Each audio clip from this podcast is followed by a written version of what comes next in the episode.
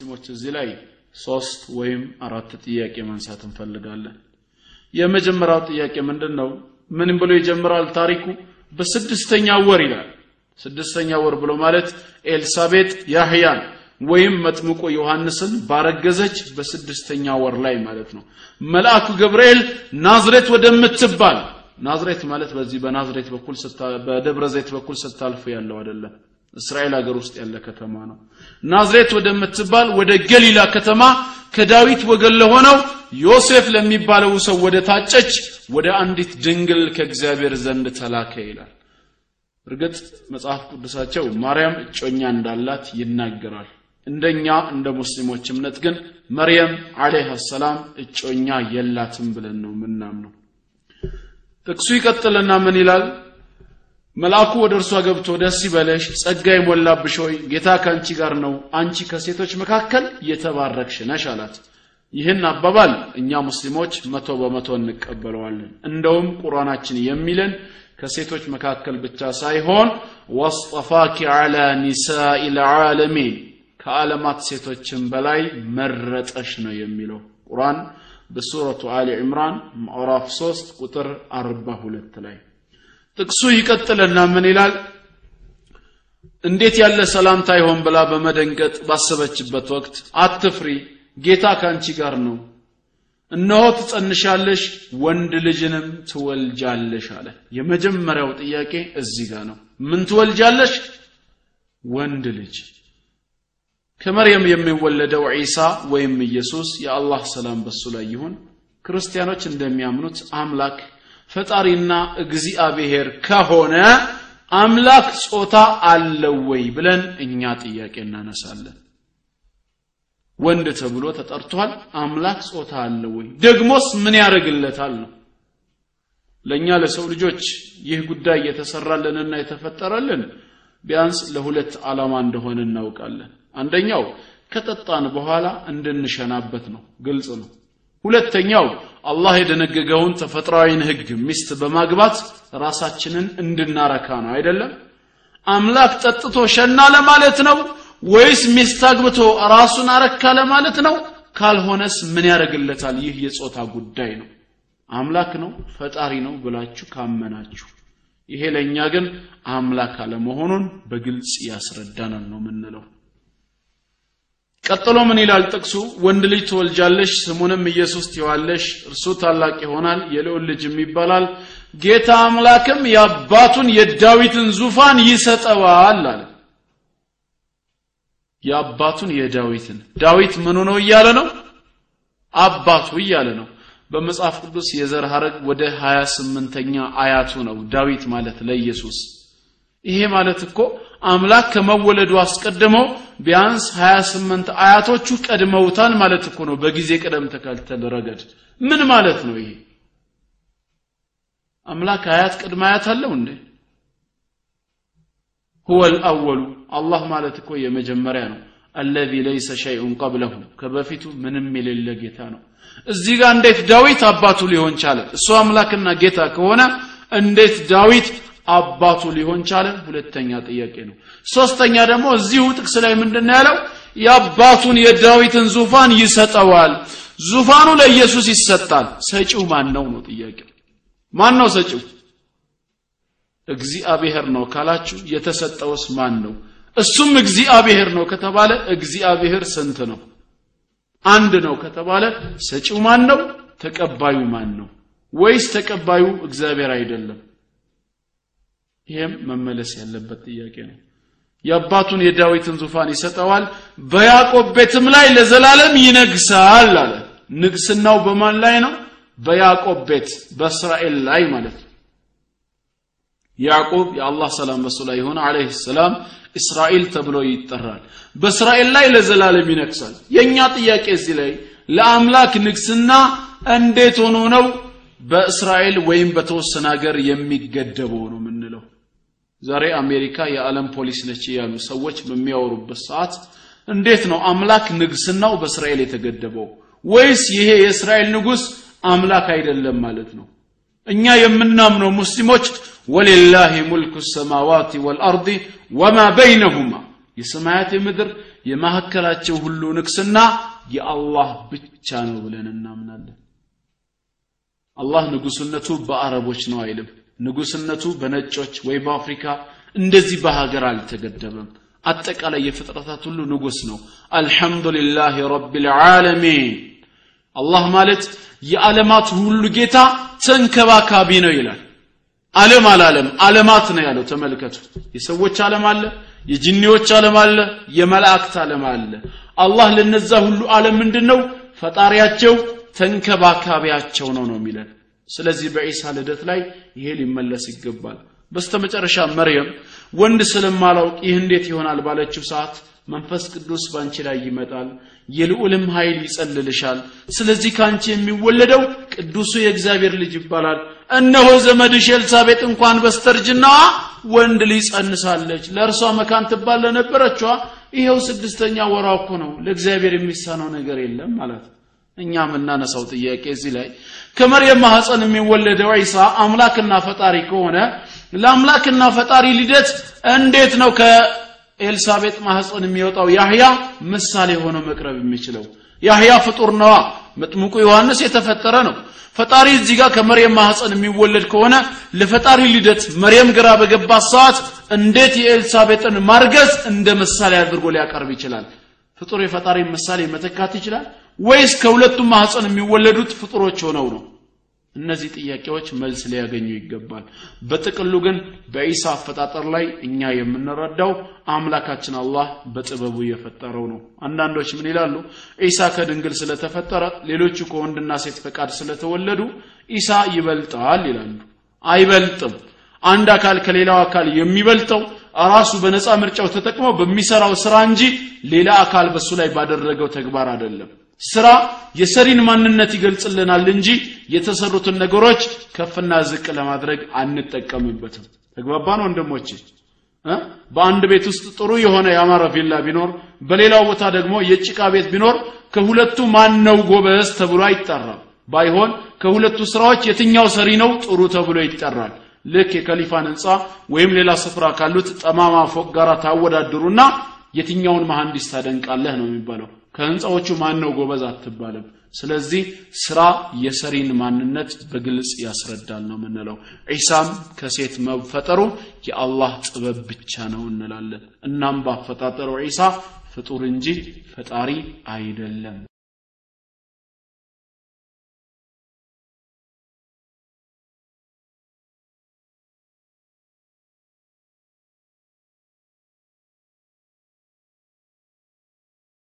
ሌላው ሁለተኛው ከዒሳ አለህ ሰላም አፈጣጠር ጋር ተያይዞ የሚመጣው ነጥብ የአላህ ልጅ ነው ወይስ ባሪያው የሚለው ነው? በቁጥር አንድ ላይ እንዳየነው ዒሳ አለህ ሰላም አላህ እሱን በአራተኛው መንገድ ከሴት ብቻ ያለ ወንድ ስለፈጠረው ይህንን ነጥብ በመያዝ ሰብአዊ አባት ስለሌለው በእርግጥ እሱ የአላህ ልጅ መሆን አለበት ወደሚለው ድምዳሜ የሄዱ ወገኖች ስላሉ ይህን ነጥብ መመልከቱ ጠቃሚ ስለሆነ ዒሳ አለህ ሰላም የአላህ ልጅ ነው ወይስ ባሪያ የሚለውን እንመለከታለን ማለት ነው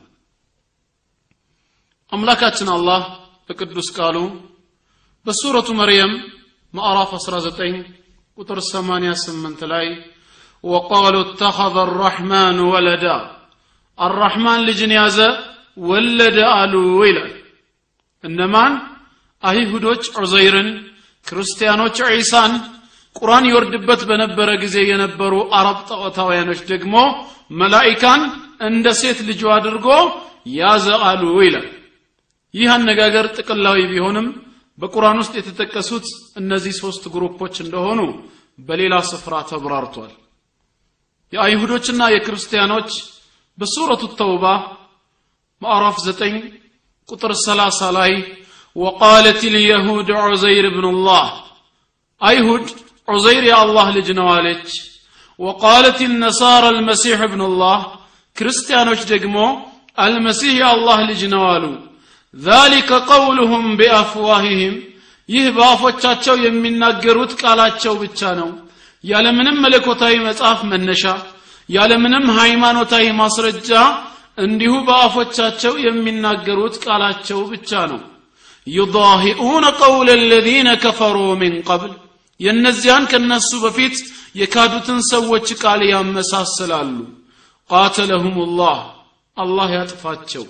አና ዩእፈኩን ከእውነት እንዴት ይመለሳሉ ይላል። በዚህ ስፍራ አይሁዶችና ክርስቲያኖችን ዑዘይርና ዒሳን ዓለይህም አሰላም የአላህ ልጅ ብለው እንደሚያምኑ ጠቀሰልን ሶስተኛዎቹ ግሩፖች ደግሞ ቁርአን ይወርድ በነበረበት ጊዜ የነበሩ አረብ ጣዖታውያኖች ይህ አይነት አመለካከት እንዳላቸው በሱረቱ ዙኽሩፍ ምዕራፍ 43 ቁጥር 19 ላይ ምን ይላል وجعلوا الملائكة الذين هم عباد الرحمن إناثا እነዚያን የአራህማን ባሮች የሆኑትን መላይካዎች ለአላህ ሴት ልጅ አደረጉ ይላል አሸሂዱ ኸልቀሁም ሲፈጠሩ ነበሩ እንዴ አለ። አላህ መላይካዎችን ሴት አድርጌ ስፈጥራቸው ተመልክተዋልን? ስትክተቡ ሸሃደቱሁም ይህቺ ቃላቸው ትጻፋለች ወዩስአሉን ነገ በጌታቸው ፊት ደግሞ ይጠየቃሉ አለ። እነዚህ ሶስት ግሩፖች አላህ ልጅ ብለው እንደሚያምኑ በዚህ ቅዱስ ቃሉ ላይ ነግሮናል ማለት ነው። ታዲያ አላህ ይህን አባባላቸውን ደገፈው ወይስ አልደገፈውም ወደሚለው ነጥብ ከመግባታችን በፊት መነሻ ምክንያታቸው ምንድን ነበር ወደሚለው ደግሞ ገብተን ማየቱ ጠቃሚ ነው።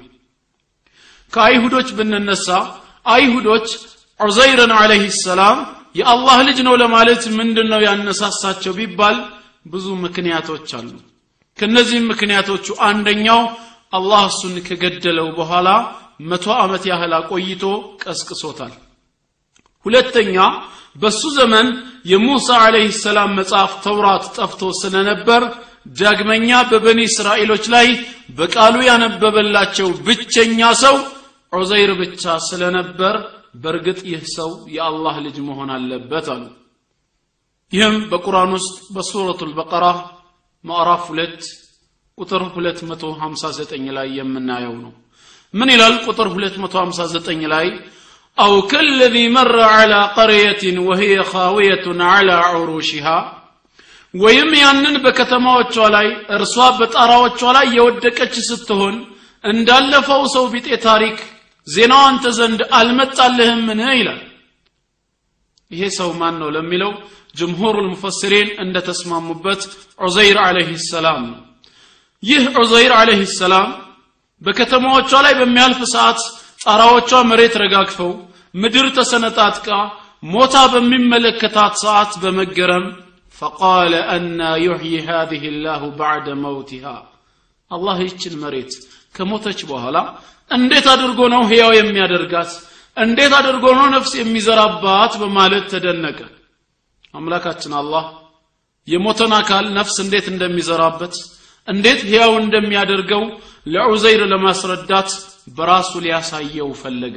ስለዚህም ፈአማተሁ ላሁ ሚአተ ዓሚን ثመ በዓተህ ዑዘይርን አላህ ገደለው ለመቶ ዓመት ያህልም አቆየው። ከዛ በኋላ ቀሰቀሰው ይላል። ከስንት ዓመት በኋላ? ከመቶ ዓመት በኋላ። ቃለ ከም ለቢት ምን ያህል ጊዜ ነበር የቆየኸው? በማለት ሲጠይቀው ቃለ ለቢቱ የውመን አው ባዕض የውም። እኔ የቆየሁት ቀንን ነው ወይም የቀንን ከፊል ነው አለ። ሐቂቃው ዑዘይር አለህ ሰላም የቆየው ለመቶ ዓመት ያህል ሆኖ እያለ ሲጠየቅ ግን ለምንድን ነው ቀንን ወይም የቀንን ከፊል ብሎ የተናገረበት ምክንያት? አብዱራህማን ብን ልጀውዚ ረሂመሁላህ ዛዱ ልሙሲር ፊ ዕልም ተፍሲር በሚለው የተፍሲር ኪታባቸው ላይ ይህን ሐሳብ ሲያብራሩት ምን ይላሉ? ዑዘይር አለህ ሰላም አላህ ሲገለው ፀሐይ የወጣችበት ሰዓት አካባቢ ነበር አሉ። ከመቶ ዓመት በኋላ ከሞተበት ስፍራ ሲቀሰቅሰው ፀሐይ መጥለቂያዋ ሰዓት አካባቢ ስለነበረ የቀሰቀሰው ዑዘይር የሚያውቀው የፀሐይ መውጣትንና መግባትን ብቻ ስለነበር ቃለ ለቢቱ የውመን አው ባዕض የውም እኔ የቆየሁት ቀንን ነው ወይም የቀንን ከፊል ነው አለ እርግጠኛው እውቀት አላህ ዘንድ ነውና በል ለቢተ ሚአተ ዓሚን። አይደለም አንተ የቆየኸው መቶ ዓመት ነው አለ መቶ ዓመት ከመቆየት ጋር ግን ፈንظር ኢላ ጣዓሚከ ወሸራቢከ ለም የተሰና። ትመገበው ወደ ነበረው ምግብህና መጠጥህ ተመልከት ምንም ያልተለወጠ ሲሆን አለ። ወንظር ኢላ ሒማሪክ ወደ አህያህም ተመልከት። ወሊነጅዓለከ አየተን ልናስ አንተን ለሰዎች ተአምር ልናደርግህ ይህንን ሰርተናልና። ወንظር ኢላ ልዒዛሚ ወደ አጥንቶችም ተመልከት አለ እኚሁ ሙፈሲር ይህንን ሐሳብ ሲያብራሩት ምን ይላሉ? አላህ ዑዘይርን ከሞተበት ስፍራ ሲቀሰቅሰው መጀመሪያ ከሰውነት ክፍሉ ሕያው ያደረገለት አይኑን ነበር ለምን? በዛ ሕያው በተደረገለት አይኑ የበሰበሰው የአህያይቱ አጥንቶች ሲነሱ ስጋን ሲለብሱ አይቶ እንዲያረጋግጥ ማለት ነው። ስለዚህም አላህ ምን አለው? ወንظር ኢለ ልዒዛሚ ወደ አጥንቶችም ተመልከት። ከይፈ ኑንሺዙሃ እንዴት አድርገን እንደምናስነሳት። ثم ነክሱሃ ለሕማ ከዛም ስጋን እንዴት አድርገን እንደምናለብሳት ተመልከት አለ ፈለማ ተበየነ ለሁ በማየትም በተገለጠለት ጊዜ ይላል። ዑዘይር ዓለይህ ሰላም ዕልመ ልየቂን እውቀታዊ የሆነ እርግጠኝነት አላህ ሁሉን ቻይ መሆኑን ያውቃል። እሱ ከመነሻውም ጥርጣሬ አልነበረውም። አሁን የፈለገው ከዕልመ ልየቂን ወደ አይነ ልየቂን መሸጋገር ነበረና ፈለማ ተበየነ ለሁ በማየትም በተገለጸለት ጊዜ ቃለ አዕለሙ አነ አላህ ዓላ ኩል ሸይእን ቀዲር አላህ በሁሉ ነገር ላይ ቻይ መሆኑን አሁን በተግባር አውቅ ያለሁ አለ ይላል። ቀድሞውኑ እምነቱ አለው አሁን ግን ወደ አይነል የቄን ተሸጋግሯል። የቄን ወይም እርግጠኝነት በሙስሊሞች እምነት በስንት ነው የሚከፈለው? በስንት? በሁለት አይደለም። እርግጠኝነት በሶስት ነው የሚከፈለው በእኛ በሙስሊሞች። አንደኛው ዒልም ልየቂን ሁለተኛው አይን ልየቂን ሶስተኛው ደግሞ ሐቅ ልየቂን ነው። አላህ የመጀመሪያዎቹን ሁለቶቹን በአንድ ሱራ ላይ ጠቅሶልናል ሱረቱ ተካፉር ላይ ከላ ለው ተዕለሙን ዒልም ልየቂን ثم لترونها عين اليقين ይላል ሶስተኛዋን በሌላ ሱራ ላይ ከላ ኢነሁ ልሐቅ ልየቂን ብሏል ምን ማለት ነው ዒልመ ልየቂን ማለት በእውቀት የሚገኝ እርግጠኝነት ማለት ሲሆን አይነ ልየቂን ማለት ደግሞ በማየት የምታረጋግጠው ነው ሐቅ ልየቂን ማለት ደግሞ በስሜት ህዋሳቶች ዳስሰህ የምታገኘው ነው። ምሳሌ ይሰጥ ይባል አንድ የምታምነው ሙስሊም ወንድምህ አይዋሽም ብለህ የምጠረጥረው እቤቴ ማር አለኝ ቢልህ ያ ሙስሊም ወንድምህ ዘንድ ማር እንዳለው እርግጠኛ ነህ ማለት ነው። ና ብሎ ግን ወደ ቤት ወስዶ ያንን ማር በአይንህ ቢያሳይህ ይህ ዒልመ ወደ ምን ይሸጋግራል?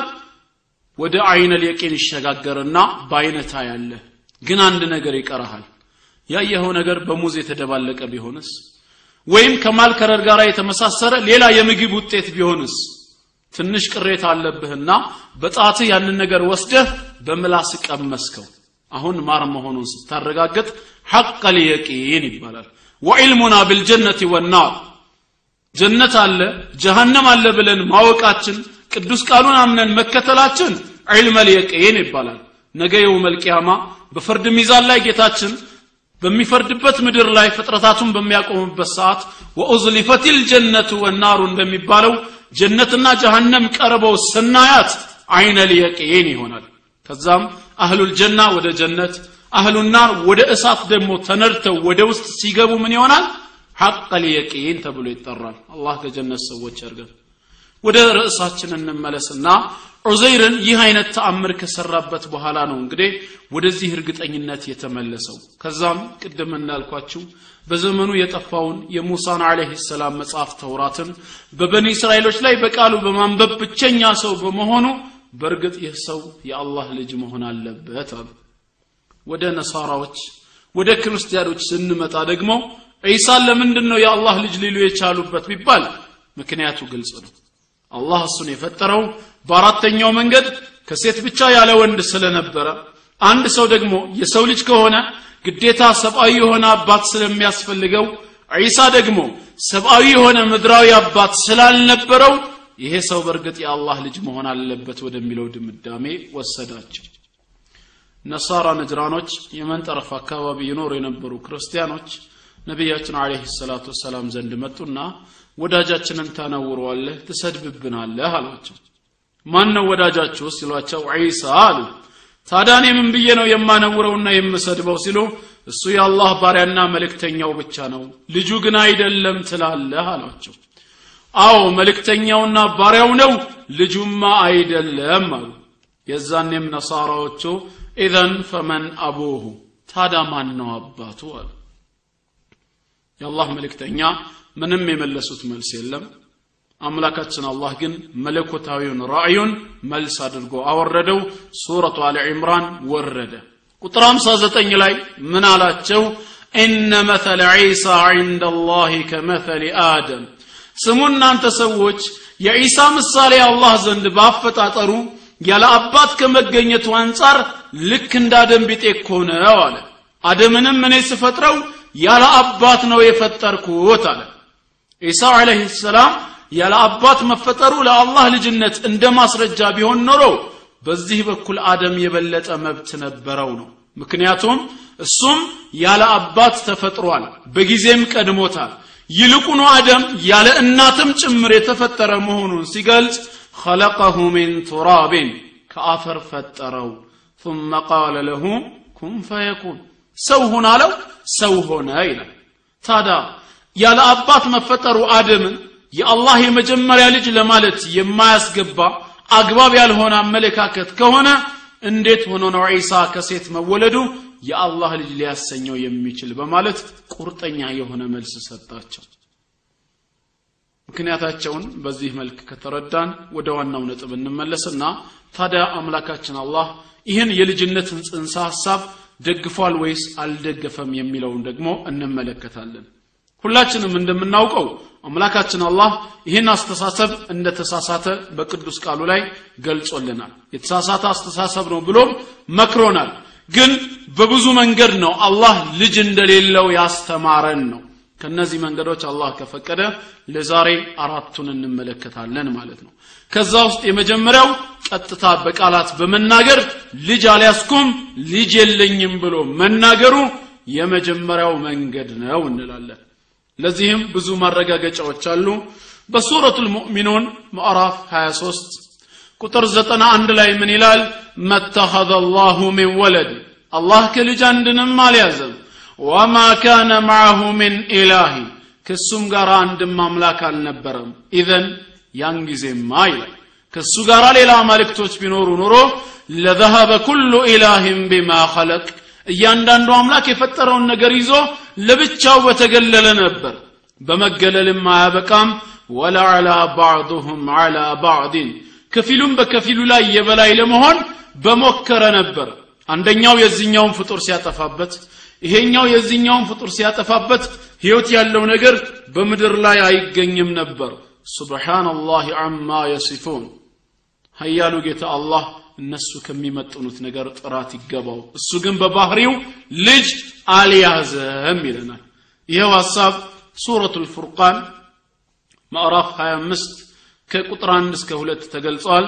ተባረከ አለዚ ነዘለ ልፉርቃን ዓላ ዓብድህ ፉርቃንን እውነትን ከውሸት የሚለይ የሆነውን መጽሐፍ ቁርአንን በባሪያው ላይ ከፋፍሎ ያወረደው ጌታ ክብሩ ከፍ አለ ላቀ። ሊየኩነ ሊልዓለሚነ ነዚራ ለዓለማት አስጠንቃቂ ይሆን ዘንዳ ይላል። ይህ አምላክ ብሎ ማለት ደግሞ አለዚ ለሁ ሙልኩ ሰማዋት ወልአርድ የሰማያትና የምድር ንግስና በጠቅላላ የእርሱ ብቻ የሆነ።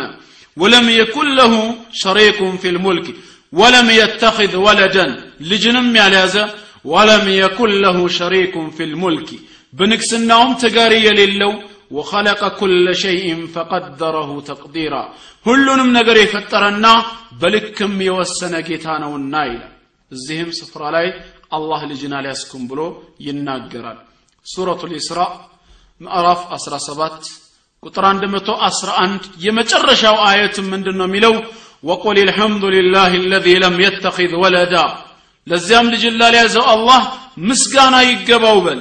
ወለም የኩን ለሁ ሸሪኩን ፊ ልሙልክ በንግስናውም ተጋሪ የሌለው።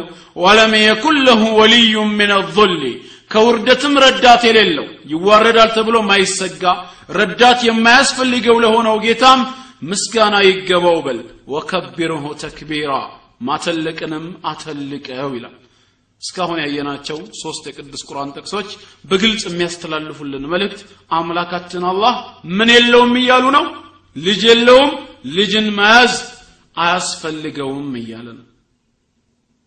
ማንኛውም አካል ልጅ የሚኖረው ምን ሲኖረው ምን ሲኖረው ሚስት ሲኖረው ነው አይደል? አላህ በቅዱስ ቃሉ በሱረቱ ልአንዓም ምዕራፍ ስድስት ቁጥር አንድ መቶ አንድ ላይ بديع السماوات والأرض ሰማያትና ምድርን ያለ ቢጤ ፈጣሪ ነው ይላል። بديع أي من غير مثال سابق። ቀዳማይ የሆነ form ን ሳይመለከት በራሱ እውቀት ብቻ ሰማያትና ምድርን የፈጠረ ነው ይላል። በየትኛውም የቴክኖሎጂ ውጤት አንድ ሰው አንድን ስራ መስራት የሚችለው ከዚህ በፊት የተሰሩት ስራዎችን ፕሮፎርማ ያሰባስብና ከዛ በኋላ አሳንሶ ከቻለም አስመስሎ ከዛም በኋላ ካልቻለስ ወይም የሚችል ከሆነ በአዲስ መልኩ አሻሽሎ ይሰራል። ነው አይደለም አላህ ግን በባህሪው በዲዑ ሰማዋት ወልአርድ ሰማያትና ምድርን ያለ ቢጤ ፈጣሪ ነው። በራሱ እውቀት ብቻ ማለት ነው። ታዲያ ይሄ ጌታ አና የኩኑ ለሁ ወለዱን ወለም ተኩን ለሁ ሳሒበቱን ለሱ ሚስት የሌለችው ሲሆን እንዴት ልጅ ይኖረዋል? ይላል። አምላካችን አላህ እንግዲህ ሚስትም ሆነ ልጅም የለውም ነው የምንለው። በሱረቱ ልጅን ምዕራፍ 72 ቁጥር 3 ላይ ወአነሁ ተዓላ ጀዱ ረቢና መተኸذ ሳሒበተን ወላ ወለዳ። እነሆ የጌታችን የአምላካችን የአላህ ክብር ከፍ አለ ሚስትንም ልጅንም አልያዘም ብለን እናምናለን። ይህ የመጀመሪያው መንገድ ነው። ወደ ሁለተኛው መንገድ ደግሞ ስንመጣ አላህ ልጅ እንደሌለው በምን መልኩ ገለጸልን ቢባል ከጉድለት ጥራት ይገባኝ በማለት ሱብሓነሁ ከጉድለት ሁሉ ጥራት ይገባኝ በሚለው አነጋገሩ ልጅ እንደሌለው አስተማረን ምክንያቱም ልጅ መያዝ ራሱ አንድ የጉድለት ባህሪ ነው። ሰው ራሱ ልጅ የሚያስፈልገው ለምንድን ነው? ከእናንተ ውስጥ የሚነግረኛለ ሰው ልጅ የሚያስፈልገው ለስንት ነገር ነው? ለሁለት ነገር ነው አይደለም? አንደኛው ሰው ዘላለማዊ አይደለም ከጊዜ በኋላ ይሞታል። በሚሞትበት ሰዓት ግን ትቶት የሚሄደው ንብረት ስላለ ያንን ንብረት ተተኪ ሆኖ የሚወርስ ዘር ያስፈልገዋል። ስለዚህ ለሰው ልጅ ያስፈልገዋል እንላለን። ዘር እንዲቀጥል ማለት ነው። ሁለተኛው አንድ ሰው እድሜው እየጨመረ እየገፋ በሄደ ቁጥር አቅም ከሱ እየሸሸ እየደከመ እያረጀ መምጣቱ ስለማይቀር በወጣትነቱ ትዳር መስርቶ የወለደው ልጁ አባት ባረጀ ሰዓት ልጅ የአባትን ቦታ ተክቶ አባትን እንዲጦረው ነው።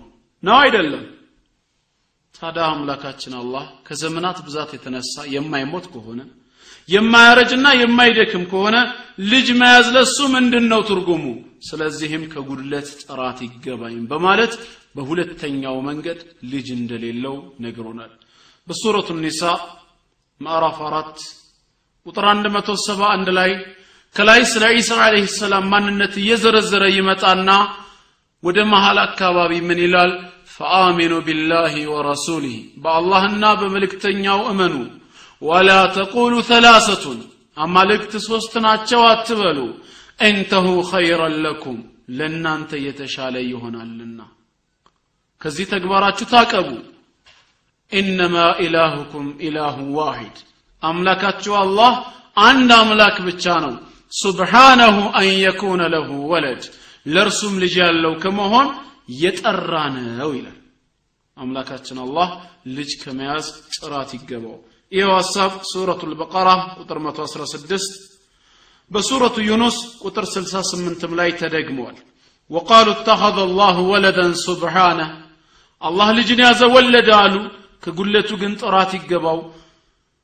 هو الغني እሱም የተብቃቃ ነው ብሎ ሱረቱ ዩኑስ ላይ ያብራረዋል በጥቅሉ በሁለተኛው መንገድ ከጉድለት ሁሉ ጥራት ይገባኝ ብሎ በመናገር አላህ ልጅ እንደሌለው አስተምሮናል። በሶስተኛው መንገድ ደግሞ እንዴት አስተማረን? አይገባኝም ብሎ በመናገር ልጅን መያዝ ከባህሪዬ ጋር አይሄድም አይገባኝም ወማ የንበጊ አግባብ አይደለም ብሎ መናገሩ ሌላ በሶስተኛ መንገድ ልጅ እንደሌለው ያስረዳናል።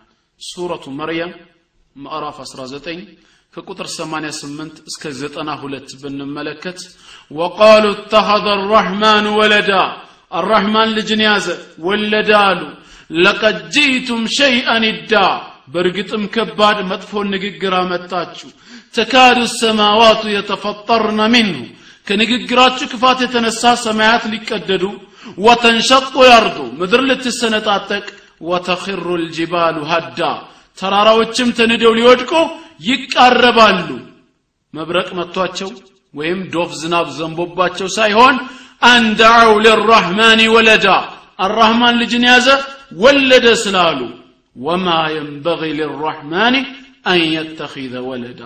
አራህማን ግን ልጅን መያዝ ፈጽሞ አይገባውም ይላል። ከባህሪው ጋር አይሄድም ሱረቱ መርየም ማዕራፍ 19 ቁጥር 35 ላይ ወማ ካነ ሊላህ አን የተኪዘ ሚን ወለድን አላህ ልጅን መያዝ ፈጽሞ ተገቢው አይደለም። ሱብሓነሁ ከእንደዚህ አይነት ጉለት ጥራት ይገባው። ኢዛ ቀضى አምራን አንድን ነገር መከሰቱን መሆኑን በሻው ሰዓት ፈኢነማ የቁሉ ለሁ ኩን ፈየኩን ለሱ የሚለው ሁን ነው ወዲያውኑም ይሆናል አለ። ጌታችን አምላካችን አላህ ልጅን ከመያዝ ጥራት የተገባው የማይገባውም ጌታ ነው እንላለን። አራተኛውና የመጨረሻው አላህ ልጅ እንደሌለው ያስተማረበት መንገድ በማስጠንቀቅ ነው። ካሁን በኋላ ተጠንቀቁ። አላህ ልጅ ያለው ከሚለው አመለካከት ታቀቡ ብሎ ማስፈራሪያ መስጠቱ ነው። ቁርአን ራሱ ወደዚህ ምድር ከወረደበት አንደኛው ዓላማ ምንድን ነው አላህ ልጅ ይዟል ያሉ ሰዎችን ለማስጠንቀቅ ነው ብለን እናምናለን። በሱረቱ ልካህፍ ማዕራፍ 18 ቁጥር አራት ላይ ከላይ ከቁጥር አንድ እስከ ሶስት የቁርአንን ምንነት ከዘረዘረ በኋላ ቁጥር አራት ላይ የወረደበትን ዓላማ ሲገልጽ ምን አለ? ወዩንዚረ አለዚነ ቃሉ እተኸዘ አላሁ ወለዳ እነዚያንም አላህ ልጅን ይዟል ያሉትን ሊያስጠነቅቅበት አወረደው ይላል። የቁርአን መውረድ ዓላማው ራሱ እነሱን ለማስጠንቀቅ ነው። እውነት እነሱ እንደሚሉትማ አላህ ልጅ ቢኖረው ኖሮ ነቢያችን عليه الصلاة والسلام ያንን ልጅ አይገዙትም ነበር አያመልኩትም ነበር። እሳቸው አምልከውት እኛም እንድናመልከው ይጋብዙት ነበር። ለምን? لأن الولد من جنس أبيه ልጅ ማለት የአባቱ ዘር ነው። የሰው ልጅ ሰው ከሆነ የእባብ ልጅ እባብ ከሆነ የአምላክ ልጅ ምንድን ነው አምላክ ነበር የሚሆነው። ይገዙትና ያመልኩት ነበራ። ሱረቱ ዝኽሩፍ ምዕራፍ 43 ቁጥር 81 ላይ ቁል በላቸው። ኢንካነ ሊራሕማን ወለዱን። እውነት ለአራህማን ልጅ ቢኖረው ኖሮ አለ። አላህ ልጅ የለውም እንጂ ልጅማ ቢኖረው ኖሮ ፈአነ አወሉ ልዓቢዲን ለልጁ የተገዢዎቹ መጀመሪያ እኔ እሆን ነበር በላቸው። እሱ ግን ልጅ የለውም ጥራት ተገባው በል ይላል። አምላካችን አላህ ልጅን ከመያዝ የጠራ ጌታ ነው። ቁርአን በዚህ መንገድ ጌታችን ልጅ እንደሌለው ካስተማረን አንድ የተንጠለጠለ የቀረ ጥያቄ ብቻ ይቀራል ማለት ነው። ምንድን ነው እሱም ታዲያ ዒሳ ምኑ ነው የሚል ጥያቄ ይነሳል። አዎ ምኑ ነው እንላለን? ልጁ ካልሆነ እሱም መላይካዎችም ዑዘይርም ፍጥረታት በጠቅላላ ባሪያዎቹ ናቸው ነው የምንለው። እዛው ሱረቱ መርየም ቁጥር ዘጠና ሶስት ላይ ምን ይላል? إن كل من في السماوات والأرض إلا آتي الرحمن عبدا በሰማያትና በምድር ውስጥ ያለው በጠቅላላ ነገ يوم القيامة የትንሣኤ ቀን الرحمن ዘንድ ባሪያ ሆኖ የሚመጣ እንጂ ሌላ የለም ነው የሚለው። لقد أحصاهم وعدهم عدا በእርግጥም በእውቀቱ ከቧቸዋል መቁጠርንም ቆጥሯቸዋል። ወኩልሁም አቲህ የውመ ልቅያመት ፈርዳ። እያንዳንዱ የትንሣኤ ቀን ብቻው ሆኖ ጌታው ዘንድ የሚመጣ እንጂ ሌላ የለም ይላል። ስለዚህ ጌታችን አምላካችን አላህ ልጅን ከመያዝ የጠራ ጌታ ነው وعن ابي هريره رضي الله عنه قال قال رسول الله صلى الله عليه وسلم قال الله عز وجل هيا له املاك الله حديث القدسي لاي اندها لال كذبني ابن ادم ولم يكن له ذلك وشتمني ولم يكن له ذلك يا ادم ልጅ እኔን አስዋሸኝ እኔን ማስተባበሉና ማስዋሸቱ ባልተገባው ነበር የአደም ልጅ እኔን አሰደበኝ እኔን መሳደቡ ባልተገባው ነበር አለ። ሐሳቡን ሲያብራራው ምን አለ? አማ ተክዚቡሁ ኢያየ እኔን ማስዋሸቱ ፈቀውሉሁ ለን ዩዒደኒ ከማ በደአኒ እንደ ጀመረኝ ወደ ህልውና ዓለም አምጥቶ እንደፈጠረኝ አይመልሰኝም ብሎ መናገሩ ነው አለ። በነቢያት አንደበት ባወረድኩት መጽሐፍቶች በማሳያቸው አስደናቂ ተአምራቶች በነቢያት እጅ በኩል ሙታንን ከመቃብር እየቀሰቀስኩኝ አንተም እንደዚሁ ነገ የውመል ቂያማ ትቀሰቀሳለህ።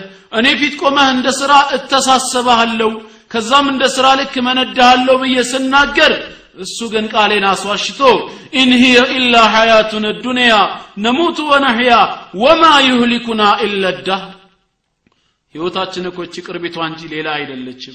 ህያው እንሆናለን እንደገናም በአንድ ጊዜ እንሞታለን። ዘመን እንዳመጣን ዘመን እንጂ ሌላ ሊያጠፋን አይችልም ብሎ እኔን ውሸታም እያሰኘኝ ነው አለ። እውነተኛ ውሸታም ግን ማን እንደሆነ ሲገልጽ አላህ ቀጠለና ምን አለ? فليس أول الخلق بأهون አለየ ሚን ኢዓደትህ ያ የመጀመሪያው መፍጠር እሱን ካልነበረበት ስፍራ ማስገኘት ኋላ ላይ ከነበረበት መቃብር መቀስቀስ እኔ ላይ አይቀልም ነበር። ጉዳዩ ይክበር ቢባል ኖሮ የመጀመሪያው መፍጠር ነበር የሚከብደኝ አለ። አንተን ካልነበርክበት ስፍራ ለም የኩን ሸይአን መዝኩራ ምንም ያልተወሳህ በሆንክበት ቦታ ላይ በእውቀቴና በችሎታዬ ማምጣት ከቻልኩኝ እንዴት ካለህበት መቃብር አንተን መቀስቀስ ይከብደኛል? እያለ ነው። እናንተ እንኳ ቢሆን አሁን በእጃችሁ የሌለን ሳንቲም በእጃችሁ ውስጥ ለማስገባት ብዙ ትለፉ ይሆናል ጠዋት ሶስት ሰዓት ወጥታችሁ ስራ 11 ሰዓት ስጨርሱ በእነዚህ ስምንት ሰዓት ውስጥ ብዙ ለፍታችሁ አስር ብር አስራ አምስት ብር ታገኙ ይሆናል። ያ ያገኘኸውን ሳንቲም መሬት በትነውና ልቀም ብትባል ግን ለማግኘት የለፋውን ያህል ትለፋለህ እንዴ? አትለፋም። ታዲያ አላህ ምንም ሳይቸግረው ምንም ሳይከብደው ኢነማ አምሩሁ በይነ ልካፊ ወኖን ትእዛዙሁም በማለት የሚፈጸም ጌታ አንተን ከሌለህበት ስፍራ መፍጠር ከቻለ እንዴት ካለህበት መቃብር መቀስቀስ ያቅተዋል? እንግዲያውስ እውነተኛ ውሸታም ከሃዲው የአደም ልጅ ነው ማለት ቀጠለና ወአማ ሸትሙሁ ኢያየ እኔን መሳደቡ አለ ከርዕሱ ጋር የተያያዘው።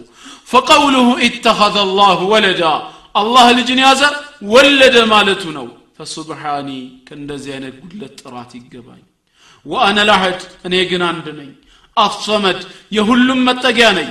አለዚ ለም የልድ ወለም ዩለድ ያልወለደም ያልተወለደም አምላክ ነኝ። ወለም የኩን ለሁ ኩፍወን አሐድ ቢጤና አምሳያ የሌለውም ጌታ ነኝ። ረዋሁ ልቡኻሪ ስለዚህ እኛ ሙስሊሞች እንደምናምነው በሱረቱ ልእክላስም ላይ እንደተገለጸው ለም የሊድ ወለም ዩለድ። አይወልድም አይወለድም። ሰማችሁ? ለም የሊድ አይወልድም ወለም ይውለድ አይወለድም። ልክ ነኝ? እንዴት ልክ ነህ ትላላችሁ? ትርጉሙ እንደዛ አይደለም። አንድ ጊዜ የሆነ tract አይቼ ነበር በካፊሮች የተዘጋጀ። الخالق لا يلد ولا يولد ይላል። እግዚአብሔር አይወልድም አይወለድም ይላል አማርኛው ከታች። ከላይ በአረብኛ ጽፈውት ነው። ዘላለማዊና ጅማሬ የሌለው አምላክ ሊወልድም ሆነ ሊወለድ እንደማይችል የታወቀ ጉዳይ ነው ይልና ወዲያው ወደ ፈለጉት ወደ ዒሳ ጉዳይ ገብተው ከቁርአንና ከመጽሐፍ ቅዱስ አጣቅሰው ስብከት ይቀጥላል። እዚህ ጋር እኛ ሙስሊሞች ለም የሊድ ወለም ይውለድ አይወልድም አይወለድም አይደለም የምንለው። እኛ የምንለው ለም የሊድ አልወለደም ወለም ይውለድ አልተወለደም ነው የምንለው። ምንድን ነው ለውጡ ብላችሁ ከጠየቃችሁ አይወልድም አይወለድም ማለት ወደፊት የሚከሰት ክስተት ፊውቸር የሆነ ጉዳይ ነው ከዚህ በፊትስ ዒሳንና ሌሎቹን ወልዷል የሚለውን አመለካከት መቃወም አያስችለንም ማለት ነው። አልወለደም አልተወለደም የምንል ከሆነስ ጥንትም ራሱ አልወለደም ደግሞም አልተወለደም። ቁርአኑም የሚያመላክተው ለም የሊድ አልወለደም የሊድ የሚለው የአረብኛው ቃል የቃሉ ትርጓሜ ይወልዳል ነበር። አፍራሽ ቃሉ ምንድን ነው የይወልዳል? አይወልድም።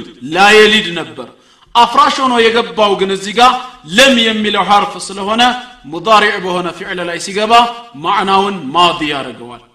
past የሆነና لم يلد አልወለደም። ራሱም ولم يولد አልተወለደም እንላለን። አይ እንደዛ ብለንማ ካመንን ምናልባት ወደፊት ከወለደስ የሚል ጥርጣሬ ያስነሳብናል እንዳትሉ። ወለም የኩን ለሁ ኩፍወን አሐድ ብሎ ዘጋው። ቢጤና አምሳያ የለኝም ማለት ወደፊት ይወልዳልማ ካል ቢጤውን ሊወልድ ነው። ቢጤና አምሳያ እንደሌለው ከተናገረ ወደፊትም አይወልድም ራሱም አይወለድም ነው ምንለው እንግዲህ እስላማዊውን ጽንሰ ሀሳብ በዚህ መልኩ ከተረዳ ነው ወደ መጽሐፍ ቅዱስ ደግሞ እንገባና በልጅነት ጉዳይ ላይ ጥያቄ እናነሳለን። ዋና ዓላማችን ዒሳ የአላህ ባሪያ እንጂ ልጁ እንዳልሆነ መግለጽ ነበር አይደለም?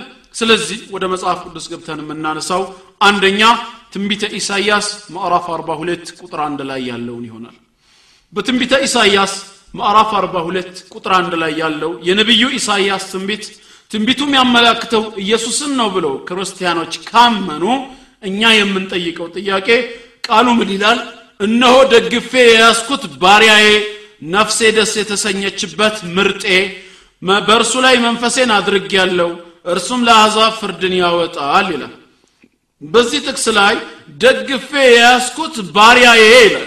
ትንቢቱ ለኢየሱስ ከሆነ ኢየሱስ ምኑ ነው ማለት ነው? ባሪያው ነው ማለት ነው።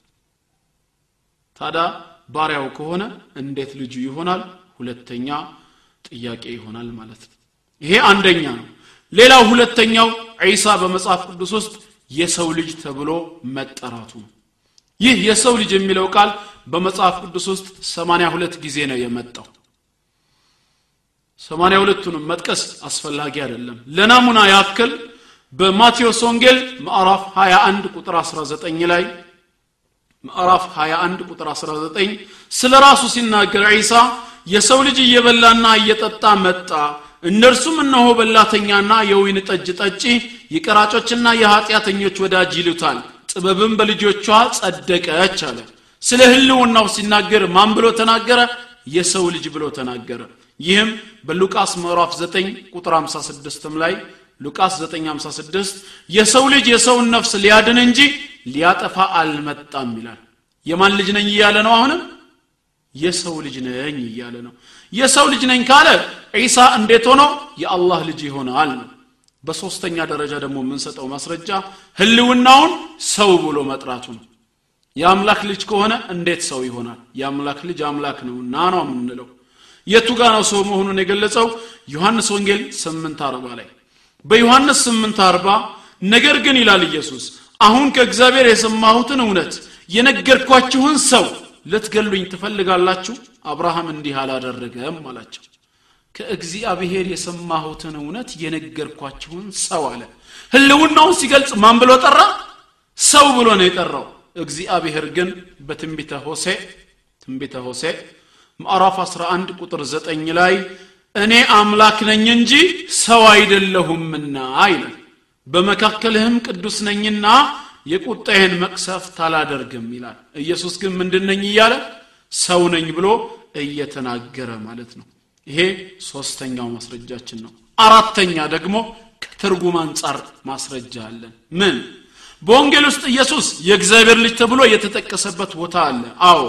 ግን የእግዚአብሔር ልጅ የሚለው ቃል ራሱ ራሱ ወንጌሉን ወንጌሉ ሲያብራራው ልጅነቱን ጻድቅ መልካም ባሪያ አገልጋይ ብሎ ሲፈታው እንጂ የተወለደ ብሎ ሲፈታው አይደለም የምናገኘው። ይሄ ለኛ ሌላ ማስረጃ ይሆናል ማለት ነው። እንደ ምሳሌ ቢባል በማርቆስ ምዕራፍ 15 ቁጥር 39 ማርቆስ ምዕራፍ 15 ቁጥር 39 ላይ ኢየሱስ ተሰቀለ በተባለበት ሰዓት እንደ መጽሐፍ ቅዱሱ ታሪክ በፊት ለፊቱ የቆመ አንድ የመቶ አለቃ ነበር። ምን ይላል? በዚያም በአንጻሩ የቆመ የመቶ አለቃ እንደዚህ ጮሆ ነፍሱን እንደሰጠ ባየ ጊዜ ይህ ሰው በእውነት የእግዚአብሔር ልጅ ነበረ አለ። ምንድነው ያለው? የእግዚአብሔር ልጅ ነበረ አለ። የዚህኑ የመቶ አለቃውን ሐሳብ ሉቃስ በወንጌሉ ምዕራፍ 23 ቁጥር 47 ላይ ሲዘግበው ደግሞ ሉቃስ ምዕራፍ 23 ቁጥር 47 ላይ የመቶ አለቃውም የሆነውን ነገር ባየ ጊዜ ይህ ሰው በእውነት ጻድቅ ነበር ብሎ እግዚአብሔርን አከበረ ይላል። መቶ አለቃው የተናገረው አንድ ንግግር ነው። ይህን ንግግር ሉቃስም ዘገበው ማርቆስም ዘገበው። ማርቆስ ሲዘግበው የእግዚአብሔር ልጅ ብሎ ጻፈው። ሉቃስ ደግሞ ምን ብሎ ጻፈው ጻድቅ አለው። ስለዚህ ልጅ የሚለው ቃል በምን ይተረጎማል ማለት ነው? ጻድቅ መልካም ባሪያ አገልጋይ በሚል ይተረጎማል። የተወለደ ከሱ የወጣ ብለን ከተረጎም ነው የመቶ አለቃው ንግግር እንግዲያውስ የቱ ነበር ልንል ነው? ይህ ሀሳብ ደግሞ ድጋፍ ሊያገኝ የሚችል ሌላ ጠቅሳለና ዮሐንስ ወንጌል 844 ላይ በዮሐንስ ወንጌል ማዕራፍ 8 ቁጥር 44 አይሁዶችን ዒሳ አለህ ሰላም ኢየሱስ ሲቃወማቸው መጥፎ ስራቸውን ሲያወግዛቸው ምንድን ያለው? እናንተ ከአባታችሁ ከዲያብሎስ ናችሁ። የአባታችሁን ምኞት ብታደርጉ ትወዳላችሁ አለ። ዳቢሎስ ምናችሁ ነው ብሎ ገለጻት አባታችሁ። የአደም ዘር መሆናቸውን ረስቶ እኮ አይደለም። ዳቢሎስ አባታችሁን ያለው። በመንሃጅ ባካሄድ በዓላማችሁ በምታስቡት ስራ ግን የማንን አካሄድ ትፈጽማላችሁ እያለ ነው? የሰይጣንን ስራ አለ። ይህ ደግሞ ተግባሩ እነሱን ለሱ ልጁ እሱን ዳቢሎስን ለነሱ አባት አድርጎ ስዕላዊ ገለጻ ከሰጠው ኢየሱስም የእግዚአብሔር ልጅ ሲባል ልጅነቱ ምን ትርጉም ሊኖረው ነው? መልካም ባሪያ ፍቃዱን የሚፈጽም የሚል ትርጉም አለው እንላለን። ተግባባል ከዚህ አንጻር በአራተኛ ደረጃ ትርጉሙ ራሱ ያንን አመላካች ነው። አምስተኛ እንላለን አሁንም ሳንከራከር። እሱ የእግዚአብሔር ልጅ ተብሏልና የተለየ ነው አምላክ ነው ካሉን ኢየሱስ ብቻ ሳይሆን በመጽሐፍ ቅዱስ አምላክ የተባለው ሌሎችም ብዙ የእግዚአብሔር ልጅ የተባሉ አሉ። እነሱስ አምላክ ናቸው ወይ ነው የምንለው። ብዙ መጥቀስ ይቻላል ግን ለናሙና ያክል አንድ ሶስት ወይም አራት እንጠቅሳለን። ከዛ ውስጥ አንደኛው ያዕቆብ ወይም እስራኤል። እነሱ ዘንድ ያዕቆብ ተብሎ የሚጠራው የአላህ ሰላም በሱ ላይ ይሁን። በኦሪት ዘጸአት ምዕራፍ አራት ቁጥር 22 ላይ ዘጸአት ምዕራፍ አራት ቁጥር 22 ፈርዖንንም እግዚአብሔር እንዲህ ይላል እስራኤል የበኩር ልጄ ነው አለው። ወበረም ቢዋሊደቲ ለእናቴም ታዛዥ አድርጎኛል። ወለም የጅዓልኒ ጀባረን ሸቅያ ትዕቢተኛ አመፀኛ እምቢተኛ አላደረገኝም። ወሰላሙ አለየ ሰላምም በእኔ ላይ ነው። የውመ ውሊድቱ በተወለድሁበት ቀን። ወየውመ አሞቱ በምሞትበትም ቀን። ወየውመ ኡብዓቱ ሐያ ሕያው ሆኜ በምቀሰቀስበትም ቀን አለ ይላል። አምላካችን አላህ ይህን ተአምር በኢሳ ላይ ፈጸመ እንደተወለደ ተናገረ ከአይሁዶች ክስክስና ውንጀላ እናቱን ነፃ ወጣት ነቢይነቱንም እግረ መንገድ ገለጸ። ይህ ነው እንግዲህ ተአምር። እዚህ ላይ አንድ የሚነሳ ጥያቄ አለ። ቁጥር 28 ላይ ያ ኡክተ ሃሩን የሃሩን እህት ይላል ከስምንት ወይ ከዘጠኝ ዓመት በፊት ሊሆን ይችላል። አላውቅም። ወደ መቶ አካባቢ ከወንድም መሐመድ ኸደር ጋር ሐፊዘሁላህ አብረን ለዳዕዋ ሄደን ነበር እና እዛ በሄድንበት ሰዓት ከወንጌላውያኖች ጋር ለመወያየት ቀጠሮ ተይዞ ወደ ተዘጋጀልን የውይይት ክፍል አመራን። ክፍሉ ፎቅ ላይ ነው ያለው። የኮምፒውተር ማስተማሪያ ክፍል ነው። በሙስሊሞችና በክርስቲያን ታዳሚዎች ተሞልቷል ክፍሉ በዛን ወቅት ከሙስሊሞች በኩል መድረክ ላይ ለመወያየት የወጣ ነው። እኔ ወንድም መሐመድ ኸድርና አንድ ዮሴፍ የሚባል ወይም ሐቢብ የሰለመ ልጅ ነበረ ከክርስቲያኖች በኩል ደግሞ አብርሃም የክፍሉ ኮምፒውተር አስተማሪ ቴድሮስና አንድ ኸይረዲን የሚባል ሙስሊም ነበርኩኝ። ጌታ ተገልጾልኝ ወደ ጴንጤ ገባሁ ብሎ ይሄዳል። አንድ እኩል ምንም ችግር የለም።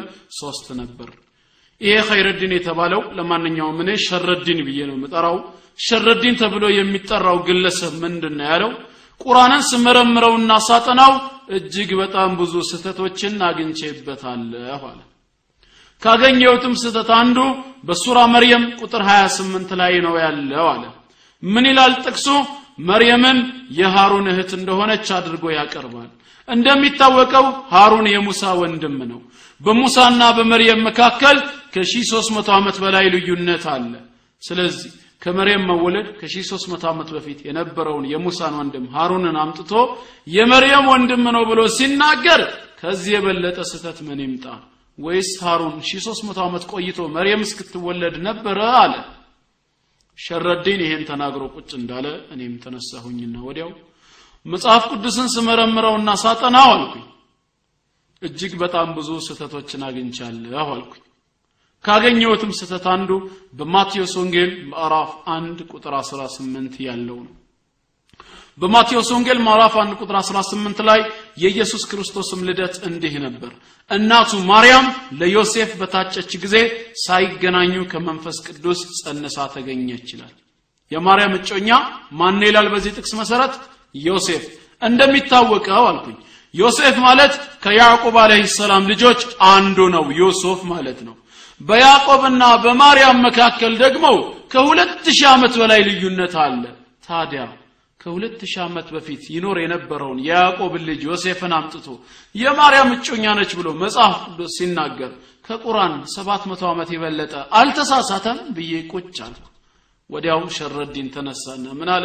የማርያም እጮኛ ነው የተባለው ዮሴፍ በእሷ ዘመን ይኖር የነበረውን ዮሴፍን አናጺውን እንጂ የያዕቆብን ልጅ ዮሴፍን አይደለም። ይህ የስም ድግግሞች እንጂ መጽሐፍ ቅዱስ ተሳስቶ አይደለም ማለት እኔም ተነሳሁኝና ለጠየቅኩት ጥያቄ ትክክለኛውን መልስን ያገኘሁት። እግረ መንገዱን እሱም ቁራን ላይ ላነሳው ጥያቄ ራሱ መልስ ሰጥተዋል። የመርየም ወንድም የተባለውም ሃሩን በእሷ ዘመን ይኖር የነበረውን የአባቷን ልጅ ወንድሟን ሃሩንን ነው እንጂ የሙሳን ወንድም ሃሩንን አይደለም። ይህም የስም ድግግሞሽ እንጂ ቁራን ተሳስቶ አይደለም አልኩኝ። ራሱ በገባበት ቀለበት ተይዟል። አሁን አንዱን መካድ አይችልም። ይሄ ግን አንደኛው መልስ ነው። እኛ እንቀጥላለን። የመርየም ወንድም ነው የተባለው ሃሩን ራሱ የሙሳ ወንድም ሃሩንስ ቢሆን ነው ጥያቄው። ቁርአን አልተሳሳተም ነው የምንለው። ሁለተኛ መልስ እዚህ ጋር ነው እንዴት ከተባለ በሙስሊሞች አመለካከትና እምነት ወንድማማችነት በስጋና በዘር ላይ የተመሰረተ ብቻ አይደለም በእምነትም የተመሰረተ ነው። ሙስሊሞች በጊዜና በቦታ የቱንም ያህል ቢራራቆም በአላህ እስካመኑ ድረስ ወንድማሞች እህትማሞች ናቸው። አላህ በሱረቱ ልሑጁራት ምዕራፍ 49 ቁጥር 10 ላይ ኢነመ ልሙእሚኑነ እኽዋ አማኞች በጠቅላላ ወንድማሞች ናቸው ይላል። መርየም ሙስሊም ነች ሃሩን ሙስሊም ነው ስለዚህ ሃሩን ለሷ ወንድሟ የማይሆንበት ምክንያት አለ? አይደለም ለሷ ለእኛም ጭምር ወንድማችን ነው እንላለን። ይሄም ይቅር። ወደ ሶስተኛው ትርጉም ገና እንገባለን። ኦክት የሚለው የአረብኛው ቃል በቋንቋ አገባቡ እህት የሚለውን ብቻ ሁልጊዜ እንደያዘም አይመጣም። ቢጤ አምሳያ የሚለውንም ቃል ይዞ ይመጣል ነው የምንላቸው። ስለዚህ ያ ኦክተ ሃሩን የሃሩን እህቶች ሲባል ያ ሸቢሀተ ሃሩን በተግባርሽ በስነ ምግባርሽ ሃሩንን የምትመሲው አንቺ ሆይ ለማለትም የመስኩ ምሁራኖች ተጠቅመውበታል። ይህም የተቃና ትርጉም ከቁርአን ጋር አብሮ የሚሄድ ነው።